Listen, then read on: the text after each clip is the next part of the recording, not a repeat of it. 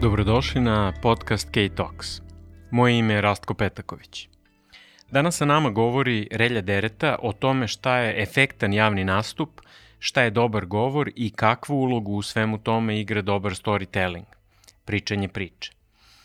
Relja je trener za javni nastup, neko ko je radio sa desetinama govornika na te događaje i neko ko redko dobro priprema ljude za one trenutke kada moraju da zasijaju pred publikom. U sve to, kada ukucate Relja Dereta, Google na to dodaje tango. On je obožavalac i instruktor tango plesa i na njegov predlog ponovo ubacujemo malo muzike na početak razgovora.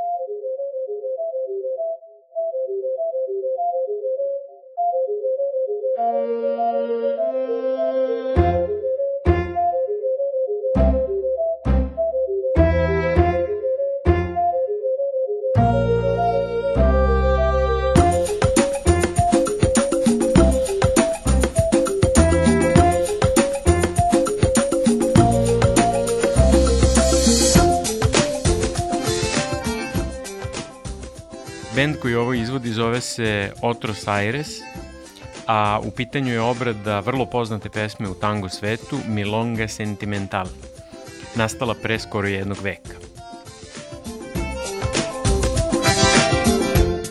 Milonga para recordarte, milonga sentimental.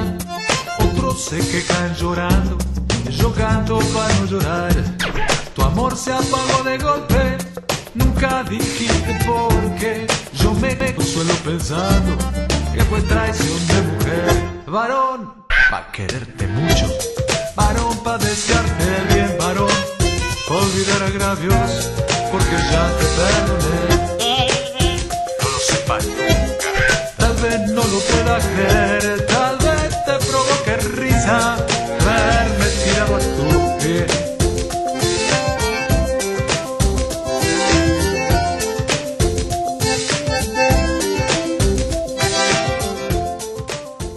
Opisu epizode možete pronaći više detalja i linkove ka kanalima na kojima se nalazi Otros Aires.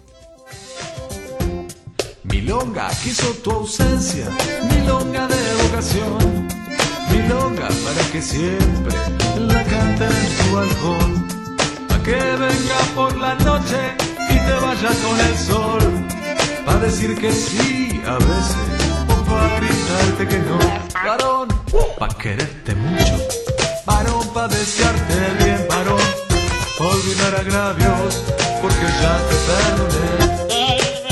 No lo sepas nunca. Tal vez no lo puedas creer, tal vez te provoque risa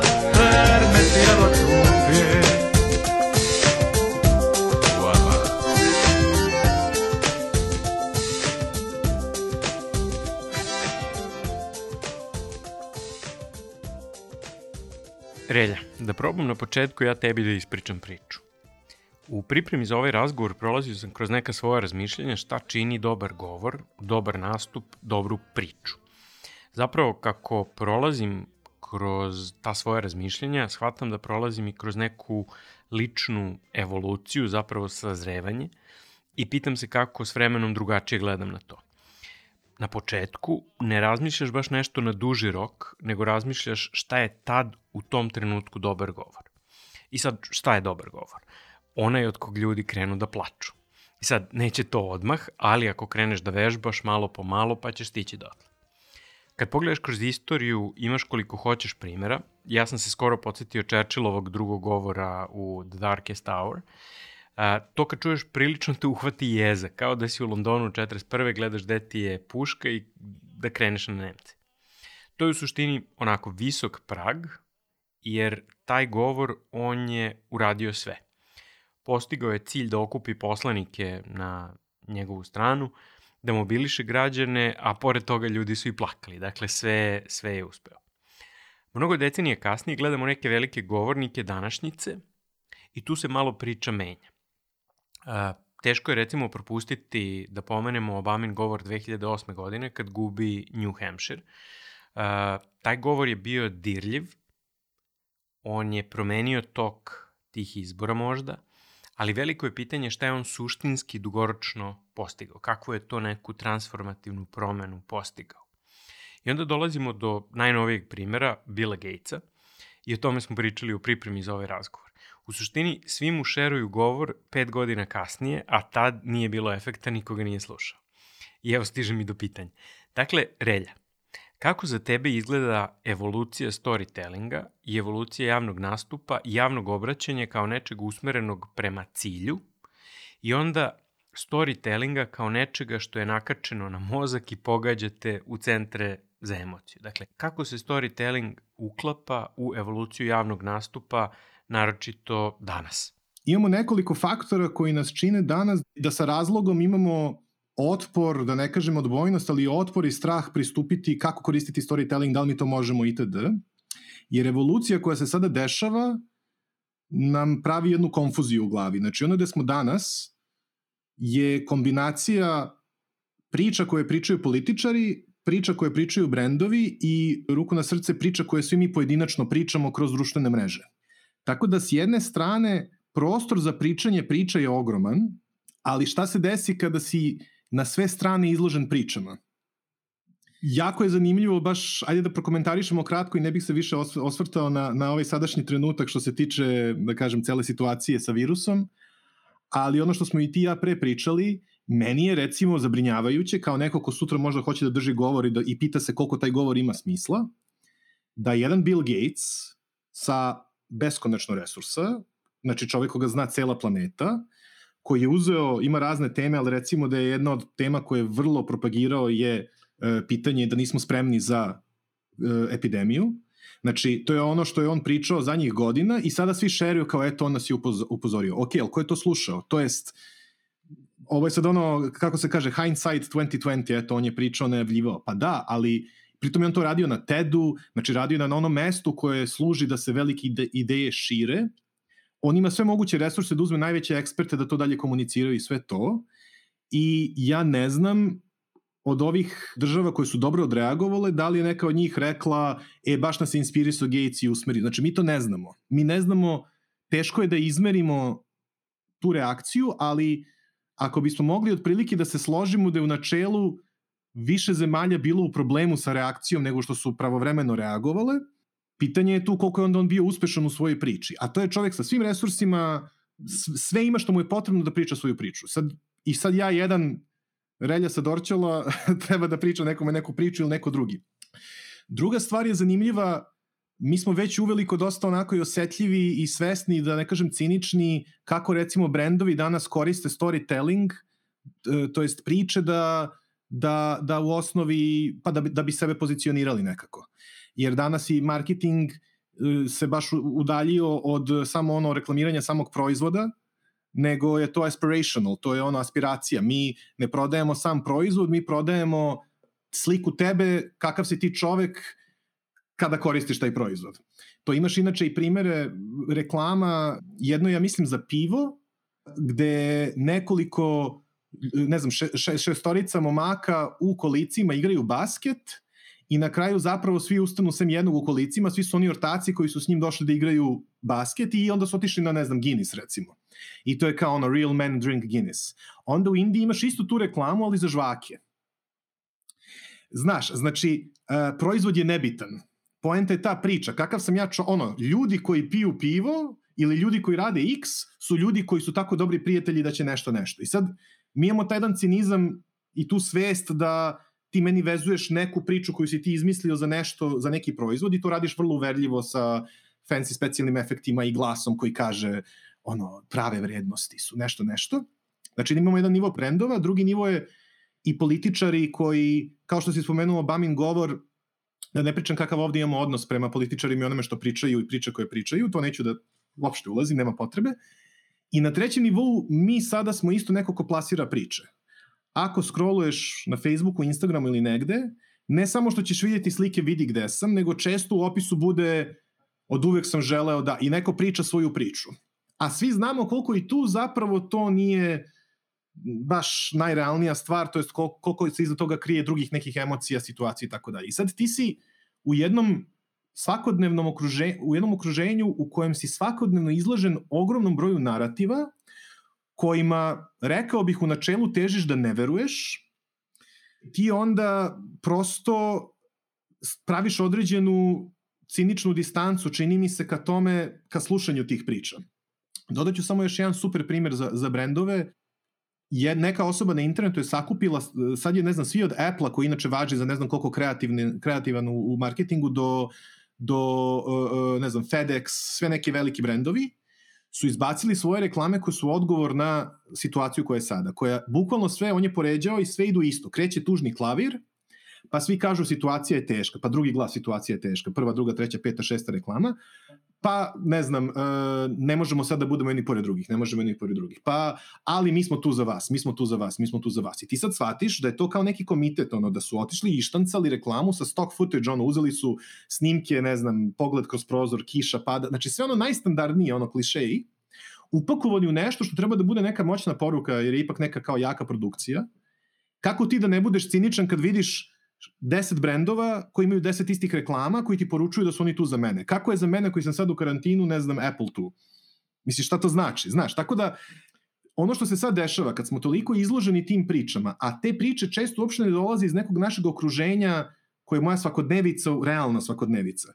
Pravi se taj jedan rascep koji nažalost onda stvara dodatni otpor da kad čujemo neku priču koja jeste za nas, neko iz naše zajednice, taj neko mora da napravi određeni dodatni napor ili malo drugačije da pristupi pričanju te priče da bi ona doprela do nas. Ovde gde si prešao na, na temu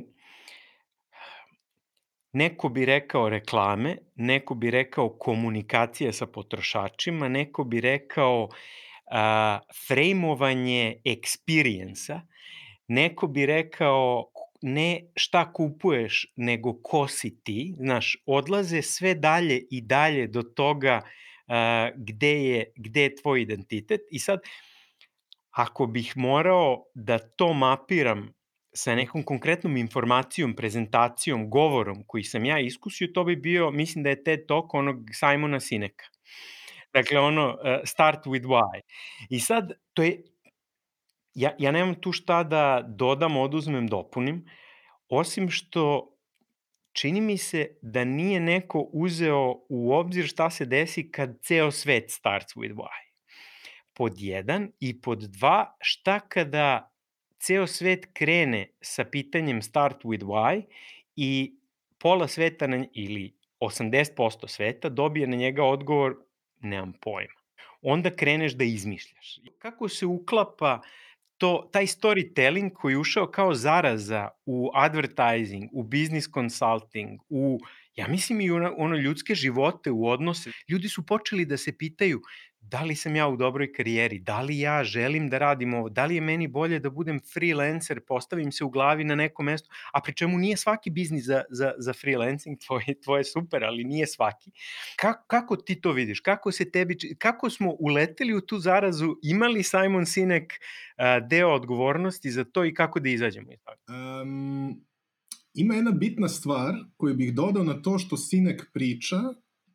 Znaš, on kaže start with why, ali to podrazumeva da ja želim da te slušam. Jer ti kad, kada, ono, Michael, kada Apple dođe u njegovom primeru we believe in challenging the status quo, moje pitanje je kao, izvini, a šta se mene tiče što ti hoćeš da challengeuješ status quo? Kako se to tiče mene? Znači, taj deo nam tu fali na koji ćemo posle da dotaknemo, ali uh, definitivno razlog zašto se storytelling svuda uvlači je između ostalog i zbog te osnovne ljudske potrebe da nađe smisao svog života i neko smisao, ono, neko usmerenje, a priče su od, od praistorije služile da da e, prenesemo znanje, da ojačamo veze u zajednici, znači priče imaju tu baš primalnu, snažnu ono, moć da e, da prenesu znanje, da nam zapravo daju način da posmatramo svet, da odvojene neke događaje stavimo u neki narativ. Od najstarijih, e, ne znam, na, u pećini ovde ima bizona do svega što je posle izašlo. I danas kada smo u ovom nekom globalnom društvu izloženi najrazličitijim narativima, ja mislim da baš zato što smo izloženi toliko priča, postoji toliko mogućnosti šta možeš da budeš, da menjaš karijeru, da ovako živiš, onako živiš, izložen si najrazličitim idejama, mislim da je to još više onda neki napad na na naš identitet u smislu, to je kod nas postoji onda još jača reakcija šta sam onda ja, moram da se definišem i kako da se definišem. A priče u tome mnogo pomažu. Priče su ta neka prečica ka, ka, ka jednom saznanju, ka ono, on je jedan lep paket koji ti odmah da neki osjećaj, ok, ovo ima smisla. Mislim, pritom, na bazičnom nivou, ako posmatramo priču, imaš sad ne, neke definicije, ali recimo McKee, kako je definiše, otprilike, e, koji je, on otprilike kaže, e, imamo protagonistu kojim je nešto disbalansirano, koji je bio u nekom stanju i neka spoljna sila, osoba ili nešto ga je izbacila iz balansa iz tog stanja.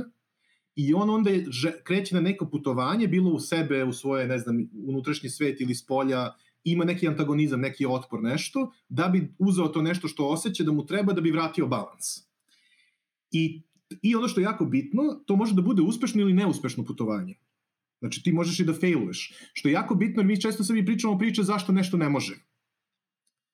Znaš, ja osjećam da mi smeta ova situacija, mislim, samo da pogledamo komentare na, na recimo sajtovima bilo kojih medija ili nešto, eto zašto mi, ne znam, Srbi ili zašto ovo, zašto ono neće uspeti. Znači, ta neka osoba koja to kuca, čim ima potrebu da kuca, ima potrebu nešto tu da kaže.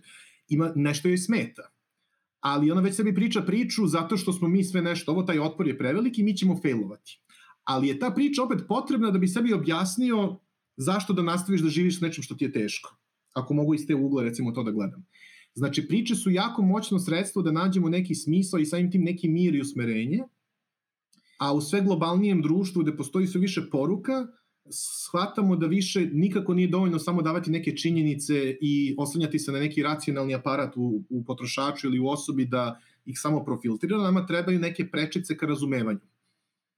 I onda shvatimo da storytelling je tu i da nam upakuje te informacije i da daje jednu emotivnu komponentu i taj jedan narativni put koji, koji nas prosto povuče kao ono kada kreneš gledaš seriju pa nećeš, ono, ako gledaš krimi seriju, nema šanse da pola sata, pred, 15 minuta pred kraj je završ, ono, prekineš. Tebe sad već, vuče da vidiš ko je, kako se zove, who's the killer, znaš, to je onaj curiosity gap. Možda, bi, možda je trebalo sa ovim da počnemo, ali nema veze, ovo je razgovor. Dakle, ti si neko ko je, uh, ko u suštini priprema ljude za to da naprave wow u svom nastupu svojoj prezentaciji, u, pa čak i u nekim verovatno manjim, uh, u, u manjim i u većim publikama uvek se publici prilagođavamo. Sad, moje iskustvo u radu s tobom je izgledalo kažem, kao i moja evolucija pod jedan, prvi korak mi je bio šta će to meni, znači ego kao kuća. Drugi korak je neki pametni ljudi su mi rekli poslušaj ga, znaš šta radi, molim te, daj, daj tome šansu onda sam rekao, ok, pametnim ljudima treba verovati, odem tamo i onda kroz pripremu uh, shvatim da tu postoje pod jedan, postoji jedna checklista koju mora svako da uradi. Elementarno je da znaš kome se obraćaš, elementarno je da znaš šta hoćeš da, da postigneš i elementarno je, barem za mene, a verujem i za, za mnoge koji su u takvoj takvoj bili situaciji da ostave svoj ego ispred vrata mm. pre nego što počnu da pričaju i da ga, da, posle će ga pokupiti tu je neće nigde da ode. To je, to je prva lekcija. A druga lekcija je da sve te sad namerno neću reći priče, jer to su nekad ozbiljne prezentacije koje bi trebalo da se bave prenošenjem znanja, koje bi trebalo nekada mm. da uplaše ljude, nekada da ih učine sigurnijim u neku svoju poziciju. Uh, postoji jedan skup stvari, skup elemenata te prezentacije priče koje, mm. koje se nalaze u nekom toolboxu. Nažalost, koristimo dosta stranih termina, ali, ali naši, naši da, manjkaju. Da. dakle, ko, koji su kod tebe u ormaru 20, meni za moju prezentaciju treba 5, ali da bih došao do tih 5 moram s nekim da prođem ko zna 20 ili 25. Ajde za početak, kako izgleda mm. tvoj proces rada sa, sa ljudima, kako ti premostiš, a moram ti reći da si odličan u tome, kako ti premostiš taj knowledge gap koji postoji između tebe i onoga s kim radiš, ko dođe kod tebe, treba mu pet, misli da mu treba dva, ali mora da prođe mm. 20 da bi došao do pravih pet. Kako izgleda taj, taj proces? Uh, da, prvo hvala za lepe reči. Uh, Pa iskreno, ja koristim svoje odsustvo znanja iz određene oblasti i sposobnost da čak i ako znam nešto, se pravim da ne znam, da bih ušao u proces razumevanja da bi mogao nekako objektivnije ili kao đavolji advokat da slušam kako se mogu pogrešno da razumem to što mi neko priča. Ali pre toga zapravo, ono što mislim da je bitno, što, ono što ja radim svom klijentu bi volao da svoj klijent radi svojim, ovaj, svoj publici. Či ja kad priđem, ja isto, iako imam razne neke tulove, to jest razne neke alate, okvire, koncepte koje bi mogao da ti dođem i kažem tebi treba to i to, napravio bih istu grešku kao da ti samo staneš na, na binu i kažeš svoj publici slušajte me sad, vama treba to i to. Čak i ako ja možda imam rešenje za tebe, ja ne mogu da budem, kako da ja budem siguran da to što ću ja tebi da kažem je zaista dobro rešenje, ako pre toga ja za početak ćutim i slušam šta ti imaš da mi kažeš. Znači ja, prvi aspekt moje, mog pristupa je ja možda ovoj osobi ne mogu da pomognem. Ne znam, zato što ne znam situaciju. I verovali ne, zaista, ja svaki put kad prilazim imam u jednom aspektu, nije to klasična trema, nego jedno onako pitanje, da li ja zaista mogu ovoj osobi da pomognem, jer me to drži realnim, to, to čuva taj ego koji je u fazonu, ma znam ja, i tera me da se ponašam kao klinac, kao zainteresovano dete koje postavlja pitanja. A šta ti to hoćeš da kažeš? A zašto? A ko je tvoja publika? I sad ja tebe sve to što ispitujem, a zašto je tebi to bitno?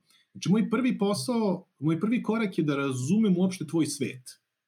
Da izgledim, izgledim sliku šta se tebi sad dešava, koji je neki tvoj koordinatni sistem vrednosti, poruka koje želiš itd. I onda iz toga vidimo, ok, napravili smo neku bazu gde smo sad nalazili, razumem gde si ti sada, gde hoćeš da ideš sa svojom pričom, to je gde hoćeš da odvedeš svoju publiku. Onda skroz pitanja ta isto zapravo gradimo sliku te publike. Jer ljudi često, ono što mislim da je tu bitno raditi je uvek otići, otići oni neprijatni korak dalje, koji kaže, ok, Uh, i tu, pošto se pozivaš dosta na ego, ajde da ga, da ga tu adresiramo u ovom aspektu, uh, ko i ole češće priča, ako radi na sebi i napreduje, će doći na nivo koji je korektan, najmanje rečeno korektan. I ako želi malo više u tome da radi, će relativno brzo doći na nivo gde će lako da impresionira ljude, gde prosto je ti osveženje da čuješ u moru nekih loših govornika, neko ko izađe pa malo nešto pleni, pa nešto priča, i onda se mi, naš ego se zadovolji time samo tom slikom. Ja na bini i ljudi koji me slušaju nasmejano, širom otvorenih očiju i mene uopšte ne zanima šta si ti poneo od toga nakon. Mene samo zanima ta scena. A, I to su onda oni govori koji ponekad čuješ i kažeš kako je bio dobar govornik. Kao, a, pa šta je pričao? Pa ne znam baš šta je pričao, ali što je dobro pričao, znaš. I ti tu onda, tako reći, plasiraš sebe, a ne svoju neku ideju. E, mnogo je zeznutije pitanje tri meseca kasnije to je super ono, če, ono provera e, kako ti ego reaguje, da tri meseca kasnije pitaš a što, sećaš ono što sam pričao, koliko se sećaš? Ja to isto ovde radim. Kad neko kaže moja publika ovako, ovako, ja kažem čekaj, čekaj. Ajde mi skroz detaljno piši publiku, pa i one stvari koje ti se ne sviđaju, kakvu predrasudu ima o tebi, koliko je realno zainteresovana. I tu, kreće ta, tu krećemo da gradimo tu realniju sliku, iz ko, koja deluje na početku možda malo strašnije ograničavajuća, ali zapravo to ograničenje je od ogromne pomoći da se usmerimo i da prihvatimo realnost šta možemo da kažemo. I, i uvek se tu setim i sam kad sam držao jedan govor u subotu popodne, pred, ne znam, to je priča koju baš volim da pričam, pred 60-70 bankara, ja sam znao da u subotu posle ručka, mnogi od njih su došli iz unutrašnjosti e, zemlje i sad neko dolazi najavljuje me, sad će Relja Derete da vam priča 3 sata o prezentacijskim veštinama prva reakcija ljudi je bukvalno, a, znaš, i moja reakcija je bila, ja znam, razume vas skroz. Pa, ko sad želi da sluša u subotu popodne? Kao, vratno se ovako osjećate. Stavio sam neku sliku neke kineske skupštine gde svi spavaju nešto i sad se oni tu smeju, ali šta je poenta? Ja sam prihvatio realnost da oni mene ne žele da slušaju. I to suočavanje s realnošću koje ja stalno guram i sebe i svoje klijente, mislim da je bitan aspekt u tom prvom koraku. A zapravo kada sve to poređamo, onda uz jako malo dodatnog nekih permutacija mi dođemo do toga zašto je prvi, a ne peti, ne znam, klik, to je prva, a ne peta struktura, forma dobra. Možemo da pređemo posle na tu priču o strukturi, ne znam da li ti ovo sad dovoljno odgovara Da, ovo mi je sjajno i, i hoću definitivno da prođemo strukturu malo kasnije. Ali pre toga da čujemo još jednu tango obradu po tvom izboru. Sada slušamo obradu poznate pesme Beatlesa And I Love Her u izvedbi orkestra Orkestra Romantika Milongera. Predlažem da potražite ovaj orkestar na YouTube i omiljenom muzičkom streamingu.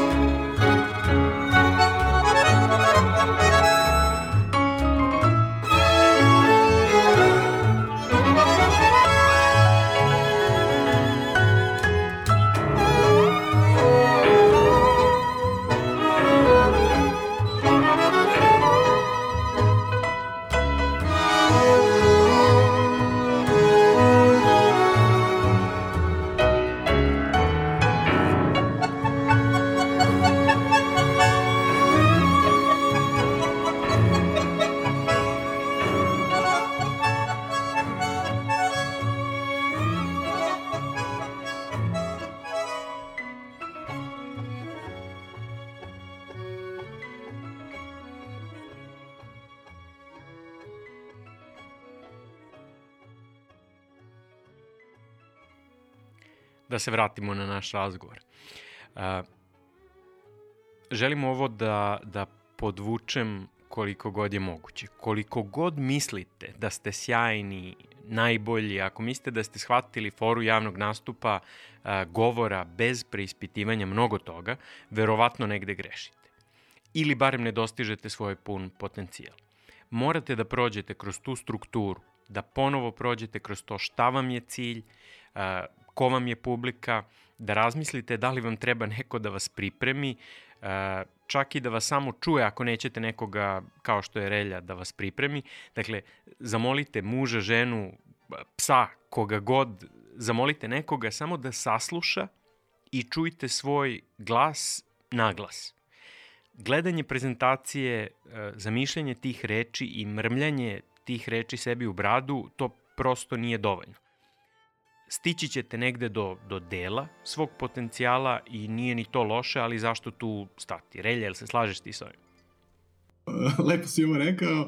Pa ono kad mumlamo sebi i mislimo, mi stvaramo privid tog nekog ozbiljnog rada, koji je mnogo više privid nego, desi se tu neko pomeranje, ali je to često kontraproduktivno, jer mi mislimo da smo nešto uradili i onda poslednje veče, to je noć pred događaj, sednemo da to zapravo konkretizujemo i tek tad shvatimo, da shvatimo koliko imamo još da radimo tu pripremu i kažemo sebi da nećemo više noć preda da se pripremamo i, i tu priču isto sebi pričamo od svih priča.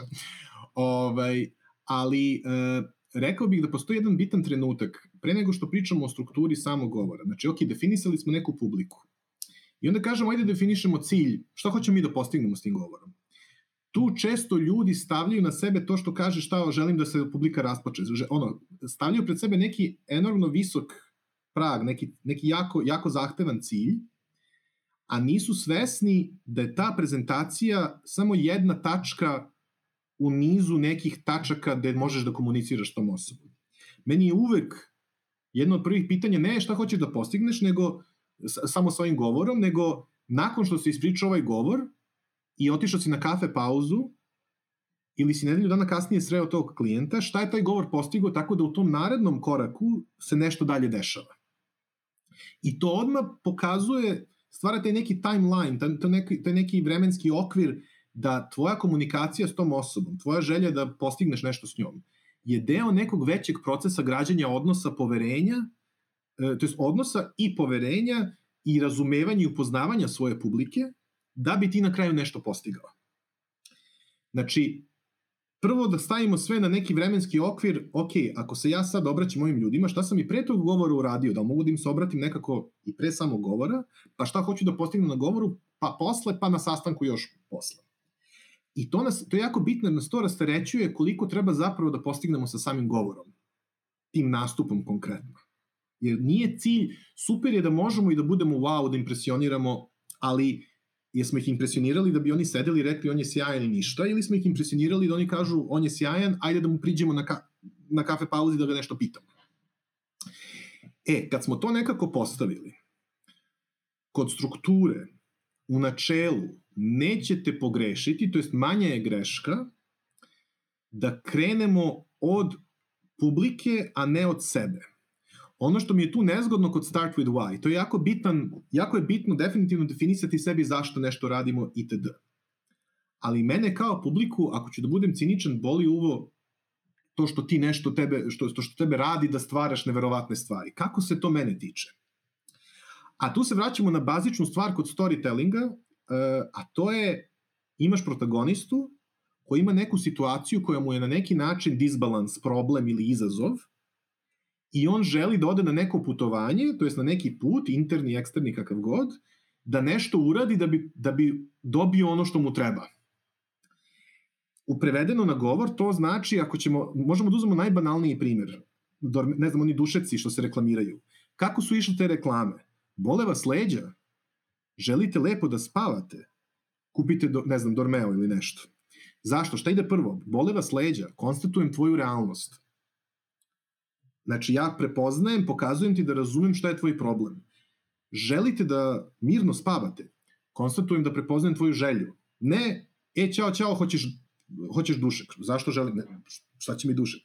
Ajde ja prvo da s tobom napravim neku vezu, da kažem, prepoznajem tvoj problem, prepoznajem onda šta želiš, a onda ti dajem moj način kako to da postigneš. I ono što je tu jako bitno je što je taj način samo jedan način. Ja ne kažem, mada često kažu u tim ekstremima najbolji način da nešto, ali ono što je nezvolno kod toga, kada se kreće od toga, dobar dan, kupite moju fantastičnu stvar. To je kao kad te ono zaustavljaju na ulici, da nešto, e, hoćete da kupite ovo ili ono. Daju ti mnogo manje prostora da napraviš izbor i onda zapravo mnogo više želiš da kažeš ne, jer imaš osjećaj da se nešto nameće. Da moraš odmah da imaš stav. A kad krenemo od toga, pričamo o, o, o problemima publice, pa o, publike, pa o željama publike, pa na kraju kažemo, a evo jedan način, mnogo se više stvara daj prostor take it or leave it, ono možeš, a ne moraš. A čim poštujemo našu publiku, i ve, to, je, to je jedan znak poštovanja publike, na vama je da prepoznate da li ovo želite. I onda je veća šansa, paradoksalno, onda je zapravo veća šansa da publika to želi, ili kaže, pa ova osoba razume moje probleme, razume šta ja želim, a nudim, jedan način koji mogu, a ne moram da uzmem. I tako da taj neki bazični okvir je počnimo od trenutne situacije. Ima isto jedan lep TED Talk, eto, pljuvali smo TED pa malo i nešto lepo da kažemo. Ima jedan lep uh, TED Talk, mislim da je Nancy Duarte da se zove, koja je sela i analizirala sve velike govore, od, ne znam, Martin Luther Kinga preko, preko Jobsovog ovog govora kad je iPhone uvodio. Šta je to što je zajedničko za njih? I ona je to isto na jedan način prepoznala, a to je počneš od ono, sveta kakav je sad, i vodiš ljude ka drugi ekstrem koji je svet kakav može biti. Što je, ne znam, Martin Luther King došao i rekao, predugo su naša crna braća, ne znam, potlačena itd. To je svet kakav je sad i tu se svi prepoznajemo. Ali I had a dream. Ono, imam san da svet može biti ovakav. I postoji stalno ta oscilacija, nikad se ne zadržavamo previše u tom novom, konstantno, jer ne možemo da onda ulazimo u abstrakciju, nego postoji stalna oscilacija između evo tvoje situacije sad, evo gde možeš da budeš. Ali evo gde si sad pa ne možeš tamo da ideš, a evo kako možeš da ideš.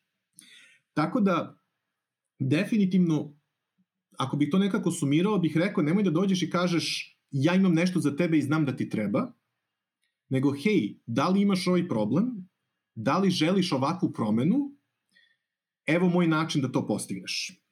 Tu sad ima naravno još slojeva, ali to je na nekom najbazičnijem nivou koji inače dosta odgovara kad se pišu projekti, ideš od definisanja problema, što je ono stanje koje želiš da promeniš, cilja, to jest promenu koju želiš da postigneš i neke aktivnosti, to jest načina. Jasno. E sad, da, da pređemo malo na, na TED Talks kao neki, ajde kažemo, krunu, uh, krunu govorništva u suštini ili kao taj glavni stage gde, su, gde se dele najbolje ideje, odnosno tu neku scenu ka kojoj su svi okrenuti. Naravno, u svemu tome ima i dobrih i loših i svega između. Kako se tebi čini evolucija govora na, na TED Talks od pre nekoliko godina, kada ih je možda bilo, kada ih je zapravo sigurno bilo manje, čini mi se, a e, tek su postajali sve popularniji i popularniji e, u široj publici i naravno zna se kojim, kako ulaziš u, u sve to i zna se kako ideš od jednog do drugog do, do trećeg. Ajde, prvi deo pitanja, kako je za tebe kako je tebi u životu izgledala ta evolucija TED-a i kako je vidiš danas kao, kao neku, kakvu je budućnost e, predviđaš i kako vidiš samu tu evoluciju od starijih vremena do danas? Mislim, ja se sećam kad mi je, e, kad mi je mama poslala pre x godina link za Ken Robinsonov govor Why do schools kill, ono, do schools kill creativity? I onda odmah iza toga usledio Hans Rosling sa svojim ono, greatest stats you've ever seen. Mislim što su pritom čini mi se, znam da je Ken Robinson prvi ono najgledaniji govor je taj na, na, na celom TED-u, na celom sajtu, a Hans Rosling je rezio među top 10 sigurno, ako ne i drugi, treći. Tako da znaš, kada te u to doba, ja mislim da, da sam to video prvi put pre deseta godina sigurno, u vreme kada se ideja takvih globalne dostupnosti takvih govora prosto je, što kažeš, bilo ih je mnogo manje i čim postoji jedna, jedan prazan prostor, nešto što su njemu čuje, a pritom je stvarno ima jedan nivo kvaliteta, odzvanja još jače i to je tada bilo wow. Ja se sećam prvi put kad sam to čuo, prosto ti odjednom sediš kod kuće i slušaš nekog eksperta koji na neverovatno pitak način ti objašnjava šta ne valja sa obrazovanjem recimo ili kako još može statistika da se gleda i tebi je to wow, međutim, ono što se onda dešava polako, taj okvir konferencije na kojoj se različite ideje prenose počinje takođe da se širi, ne samo kroz TEDx, u smislu nezavisnih, nezavisnih konferencija za koje ti dobiješ, imaš tu razna pravila koje možeš da pratiš, ali na kraju dana, osim tvog ličnog osjećaja da je važno držati nivo kvaliteta, ti si sam sebi tu na neki način gazda koliko će to da bude kvalitetno i brojnih drugih konferencija koji imaju taj neki motivacijne karakter gde, gde je ono, gde je iz nekog prvog talasa da je kao i na drugim mestima, neko je otkrio nešto wow, jedan wow način da se prenose ideje, ali je to onda kao jedna forma krenulo da se širi, da postaje opšte dostupno i taj wow trenutak je ostao, uh, on je važan da se prošire određene ideje, ali on nije dovoljan da te, ili meni se čini da u velikom broju slučajeva nije dovoljan da te ideje ozbiljno budu primenjene. Jer ja sam možda čuo šta Ken Robinson radi, ali ne znam da li je ministar, ministar obrazovanja čuo to i da li je, je to ume da prenese dalje, da iskomunicira i tako dalje. I sad i sam TED, recimo, je dosta uveo neke nivoje, različite nivoje komunikacije sa svojom publikom, TED, ja mislim da isto polako otkriva da nije dovoljno samo održati govor. I tu je onaj primjer i sa Bill Gatesom i to. I tu imamo još jedan drugi problem, a to je ti kad odeš na TED, ti ćeš čuti desetine govora, ako odeš na konferenciju ili ako odeš na TEDx ovde u, Be u Beogradu recimo, čućeš 8, 10, 12 govora na različite teme kako da kažem, uh, šta ja da radim sa odjednom sa tim? To je gomilu informacija, znači od starta moram da imam neki filter, šta me zanima, šta ne. To se malo nadovezuje na taj problem, na to pitanje šta mi sve danas kao neki građani svog komšiluka, pa ne znam, grada, pa sveta, pa kako god sad, uh, koliko god široko išli, treba da znamo. Koliko treba da znamo ekologiji, koliko treba da znamo obrazovanju, koliko treba da znam na razne neke teme. Um, To je jedno veliko pitanje na koje, nemamo, na koje ja tražim odgovor u nekom svom procesu razmišljanja, ali ono što sigurno mislim da nije dovoljno je samo održati govor od 18 minuta. Mislim, to mora da bude vrhunski, vrhunski govor koji sadrži neko suštinsko usmerenje šta ja s tim treba da radim. Jer dosta mi je iskreno više samo neke pasivne inspiracije. Znači, mene više ne znam, mislim, ok, moj posao da slušam razne govore, znači, nisam više fasciniran da budem samo fasciniran i da kažem, wow, kakav govornik, koja fora, idem dalje. Jer onda u sebi negujem tu ideju da ako me ne dobiješ za 18 minuta, izgubio si me za uvek.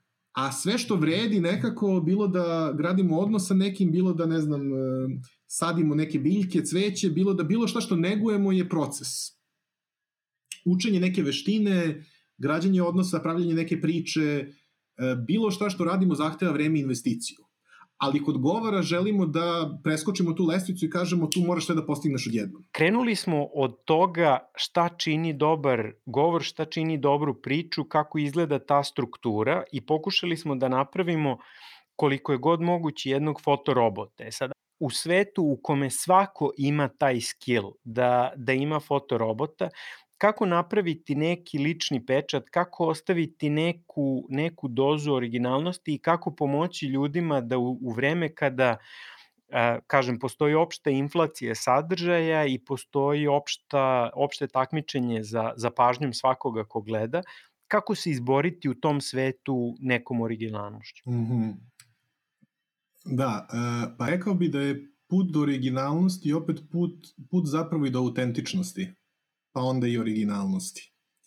Jer e, postoji oni okviri da su sve priče u osnovi već ispričane, da postoji nekih sedam onih arhetipova priča u koje možemo manje više bilo koju radnju da, da, da, da smestimo. Postoji ta jedna put ka nekoj autentičnosti, da kažemo, je između ostalog, prvo to je put i potraga. Znači to nije, jako je bitno shvatiti ne kako da budem originalan u tom govoru, nego, nego kako da budem konzistentno autentičan. A to znači pronaći i prihvatiti ono što jesmo. Ući jedan proces razumevanja zašto je to nešto što ja radim, to je kakvo je to nešto što ja radim. Na koji način je plavo, žuto, sivo, crveno, brzo, sporo, šta god. Znači da ga mi razumemo i da prepoznamo ko je to publika koji to zaista potrebno ja mislim da je to jako bitno između ostalog i smanjiti barem za početak svoje apetite koji kažu želim svima da se svidim, želim globalni rič, to je želim da imam obuhvat ono celog mislim da nas to odvaja od realnosti i čini nas da želimo da se svima obratimo, a jako je teško biti originalan pred svima. I nije ni poenta biti stalno originalan pred svima. Ajde za početak da budeš autentičan pred svojim nekim plemenom. I to je jako bitno reći, sve one priče kad se pričaju, to nisu priče koje jedno pleme ispriča to veče i kaže to je to, vidimo se. To su priče koje se ponavljaju. To su priče koje se pričaju puno puta. To je građanje odnosa i, i, i zajednice.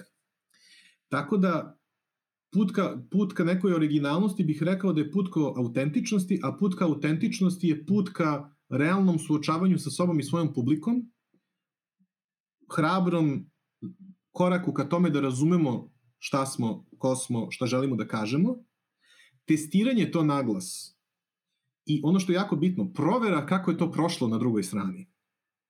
Znači, malo ko dođe i kaže, mislim malo ko, ajde da ne grešim dušu, ali lako je ispričati nešto, videti izraze lica i reći ovo se njima svidelo ili nije i otići dalje. Teže je nakon toga sesti tu osobu pitati čekaj, čekaj, kako tebi ovo zvuči? Jel ti išta ima smisla što sam ti rekao? I stvoriti prostor da ti osoba vrati vrlo iskrenu povratnu informaciju, to je feedback. Jer je nama jako teško i kod pripreme svog govora i generalno da sebe spoznamo, da sebe vidimo s polja. Isto tako, ti moraš da imaš konstantnu proveru s polja, da budeš u tom procesu potrage za svojim glasom, a taj proces uključuje konstantno traženje povratne informacije da bi razumeo kako to su ljudi čuli u tom trenutku i šta su s tim uradili recimo nedelju, dve, mesec dana kasnije ili kad god. I onda ćeš zapravo vremenom naći taj neki svoj način koji prepoznaješ da radi. Naravno da ti gledaš isto kako ljudi reaguju kada ti to radiš, ali mislim da je jako bitno tražiti informaciju od ljudi. Između ostalog, time šalješ signal ljudima meni je stalo do vašeg mišljenja, što je jako bitno u građanju odnosa. A ne, dobar dan, ja imam nešto za vas, izvolite, čao. Uh, Pa nakon toga kad sve to nađeš, ti si zapravo jednu varijablu koja ti je klizila levo-desno, da nisi siguran da li si ovakav ili onakav. Kad i nju zaključaš, ti onda otvor, i kad je hrabro prihvatiš, to sam ja, ti zapravo otvaraš jedan prostor kreativnosti u kojem ćeš naći nešto super, što će između ostalog tvojoj publici koja te već zna i prati, zvučati wow, a možda će onda i da se prelije, ne možda da neko ni kuda čuje kako si super, nego da tvoj neko iz publike povuče za rukav, ovo kaže vidi, vidi kako je ovaj super. Tako da, zanimljivo je tu pitanje koje bi samo bi još dodao, e, zašto nam je bitno da budemo originalni? Zašto to, ono što kažu, budi originalno, budi ovo? Zašto? Zato što ćemo biti primećeni. Ok, da li nam je onda cilj da budemo primećeni? Ajde da postavimo šta je zaista tu cilj. Zašto mi je bitno da budem primećen? Pa da bi, ne znam, sutra prodao nešto ili ubedio ili ok. Ok, znači cilj ti je da ubediš nekog. Znaš, znači ako odeš korake te nazad, ako tu zapravo primeniš start with why, ne na onome što pričaš, pa da može da bude prostor za manipulaciju, nego na sebe primeniš, da razumeš šta je tvoj krajnji ishod. Da li je tebi okej okay da nisi puno originalno, ali da konzistentno postižeš cilj? I da je ljudima lepo i da je tebi lepo? Ili ti je bitno, to je, tu se vraćamo na to pitanje ega. Nadam se da sam odgovorio. Ne, ne, ne, jesi, jesi, super si odgovorio, samo mi je, uh, šta, bi, šta bih ja voleo da bude, uh, i to je ono što smo pričali, šta bih ja voleo da bude da. rezultat ovog našeg razgovora? Voleo bih da, mhm, i, i šta je u suštini neki razlog za, za ovaj podcast takođe? To je, e, da. kad, kad ja preispitujem šta mene vozi i šta mene gure, ja dolazim do odgovora da u stvari uh, to je neka želja za transformisanjem stvari. To nije želja e, za nekim konkretnim ciljem često, nego je to prosto želja za eksperimentisanjem. Daj, ovo nije do sad uspevalo, ajde probamo ovo i onda se ogroman deo energije troši na to da onaj ko čuje počne nešto da menja, počne da preispituje neki svoj put. I sad za mene je za mene je mhm. neverovatno životno iskustvo bilo, vezano je za mnogo različitih događaja, ali u suštini vezuje se za taj moj,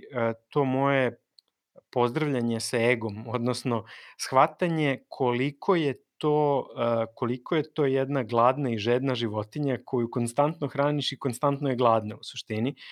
I shvatiš mm. koliko ti je lakši i prijatniji život kad samo shvatiš treba je hraniti ono, tri puta dnevno ili tri puta nedeljno maks. I to je, to je negde to. I sad, e, u, u kontekstu ovoga što, što pričamo, to je možda najteži deo za, za savladati. Mm. E, jer taj put je za mene podrazumevao mnogo stvari i sigurno nije rešen jednim e, konkretnim, e, nije rešen jednim konkretnim e, iskustvom, jednim TED Talkom, jednim mm. e, drugim, drugim rešenjem. Sad, ajde da, da ne idemo daleko u pitanje e, koje, koje kaže uh, hajde, tran, hajde da transformišemo svako ko ovo sluša. Hajde da krenemo sa pitanjem šta bi ti preporučio kao neki prvi korak mm. u, tom, u tom pravcu. Koji za tebe bi bio evo, call to action za nekog standardnog slušaoca, šta, šta da prvo pogleda na, na YouTube-u, dve stvari koje bi ne rekle vidi kako neko može da ti napravi wow svojom prezentacijom, nego kako, ne, kako možeš da razumeš da, uh, mm. da je dobro ostaviti svoj ego negde po strani, pa krenuti od publike pre svega.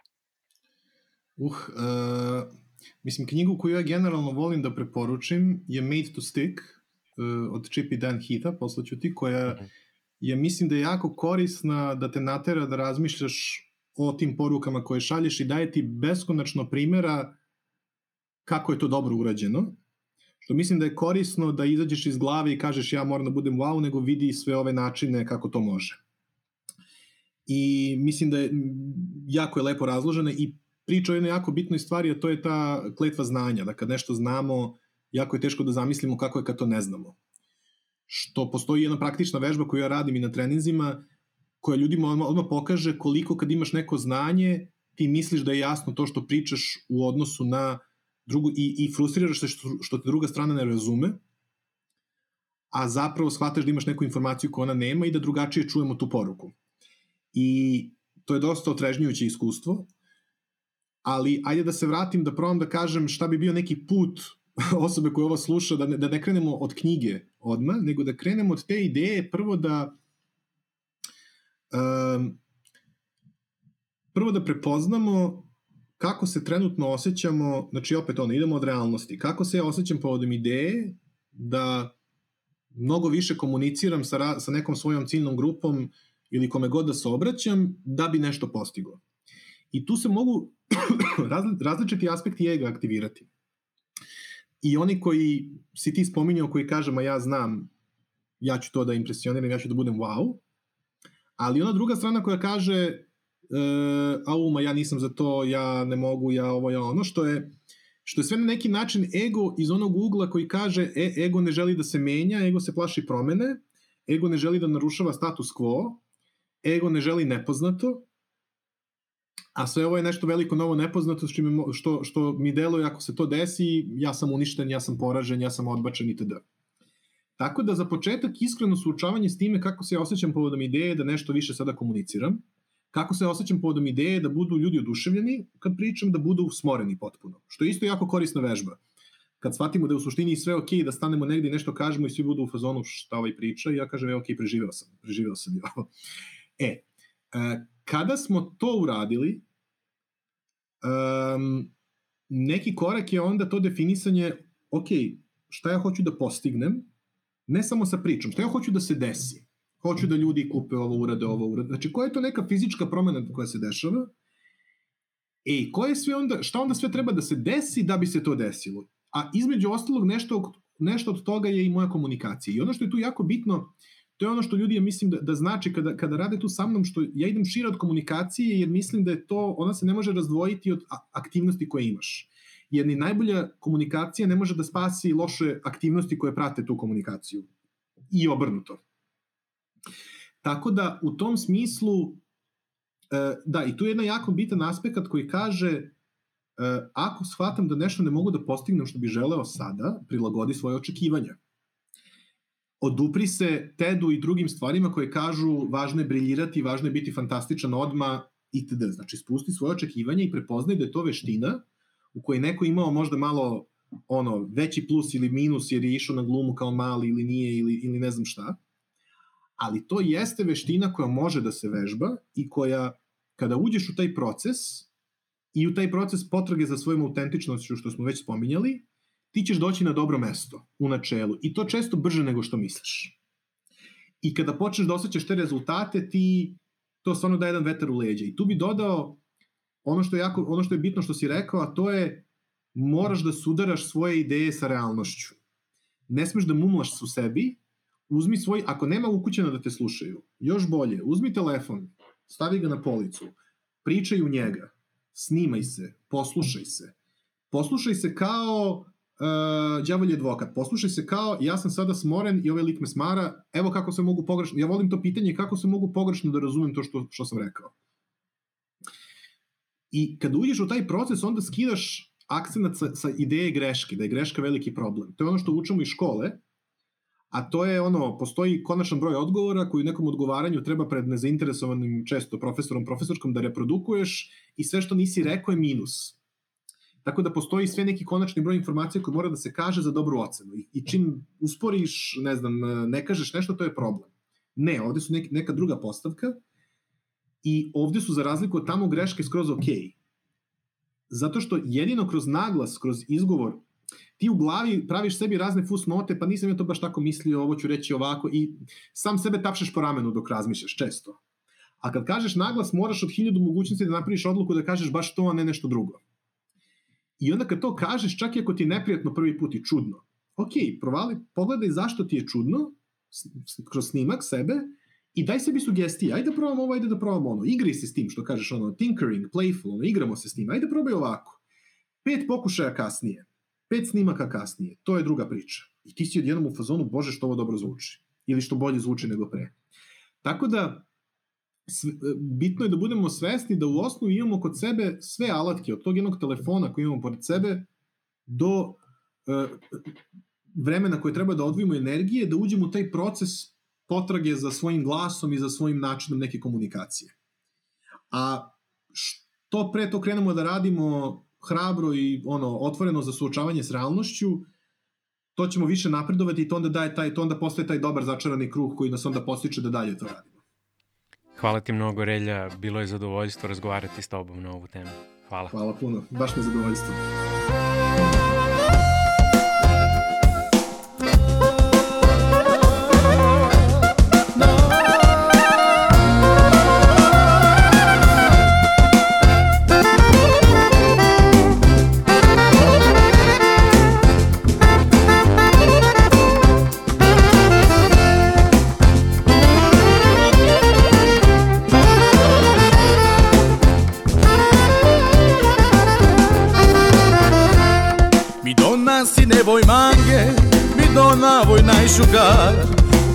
Srce que va a querer Jugar, manje, jugar Tu amor se apagó de golpe Nunca dijiste por qué.